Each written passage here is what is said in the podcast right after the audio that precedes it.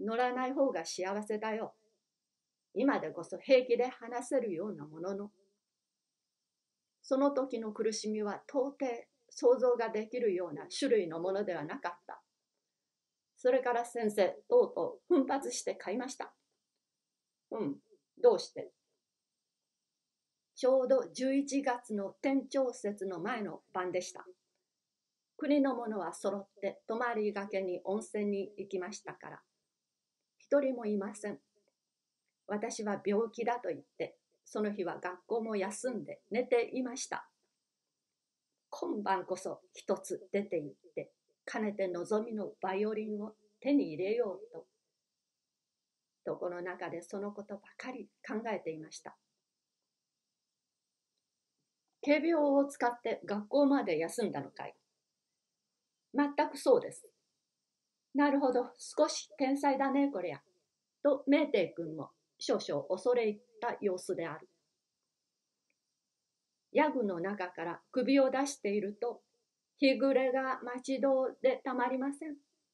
仕方がないから頭まで潜り込んで目を眠って待ってみましたが、やはりダメです。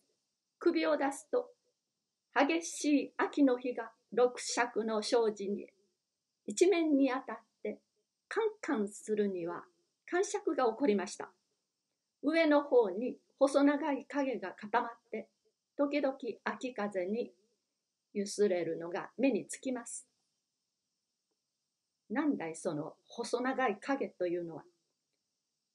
渋柿の皮をむいて軒へ吊るしておいたのです。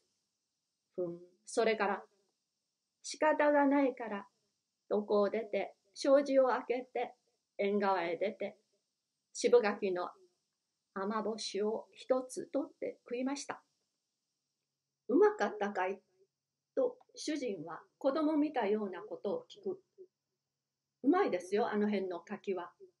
到底東京などじゃあの味はわかりませんね。柿はいいがそれからどうしたい？と今度は豆腐くんが聞く。それからまた潜って目を塞いで早く日が暮れればいいがと密かに神仏に念じてみた。約三四時間も経ったと思う頃、もうよかろうと首を出すと兄はからんや。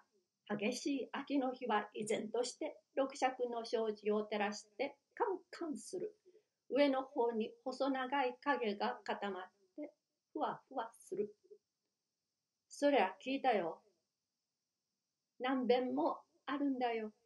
それから床を出て障子を開けて雨干しの柿を一つ食ってまた寝床へ入って早く日が暮れればいいと密かに神仏に記念を凝らした。やっぱり元のところじゃないか。まあ先生、そうせかずに聞いてください。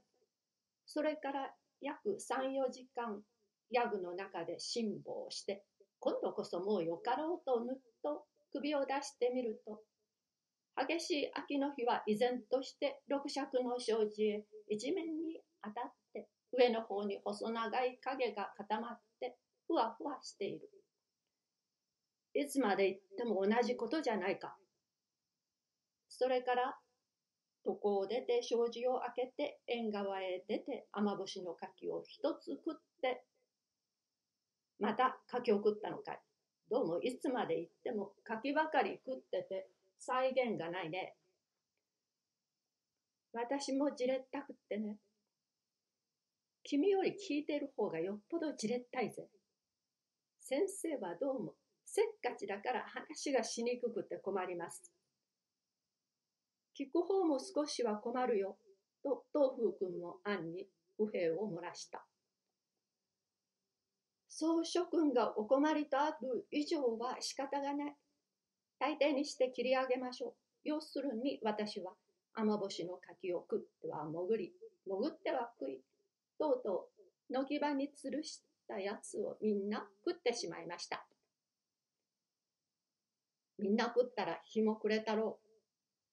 ところがそういかないので私が最後の雨干しを食ってもうよかろうと首を出してみると相変わらず激しい秋の日が六尺の障子に一面に当たって、僕はもうごめんだ。いつまで行っても果てしがない。話す私も飽き飽きします。しかし、そのくらい根気があれば、大抵の授業は成就するよ。黙ってたら明日の朝まで秋の日がカンカンするだろう。全体いつ頃にバイオリンを買う気なんだい？と、さすがの明帝君も少し辛抱しきれなくなったと見える。ただ、独占君のみは大然として、明日の朝まででも、明後日の朝まででも、いくら秋の日がカンカンしても、どうする景色はさらにない。寛月君も落ち着き払ったもので、いつ買う気だとおっしゃるが、晩になりさえすればすぐ買いに出かけるつもりなのです。ただ残念なことには、いつ頭を出してみても秋の日がカンカンしているものですから、いえ、その時の私の苦しみと言ったら、到底今あなた方のおじれになるところの騒ぎじゃないんです。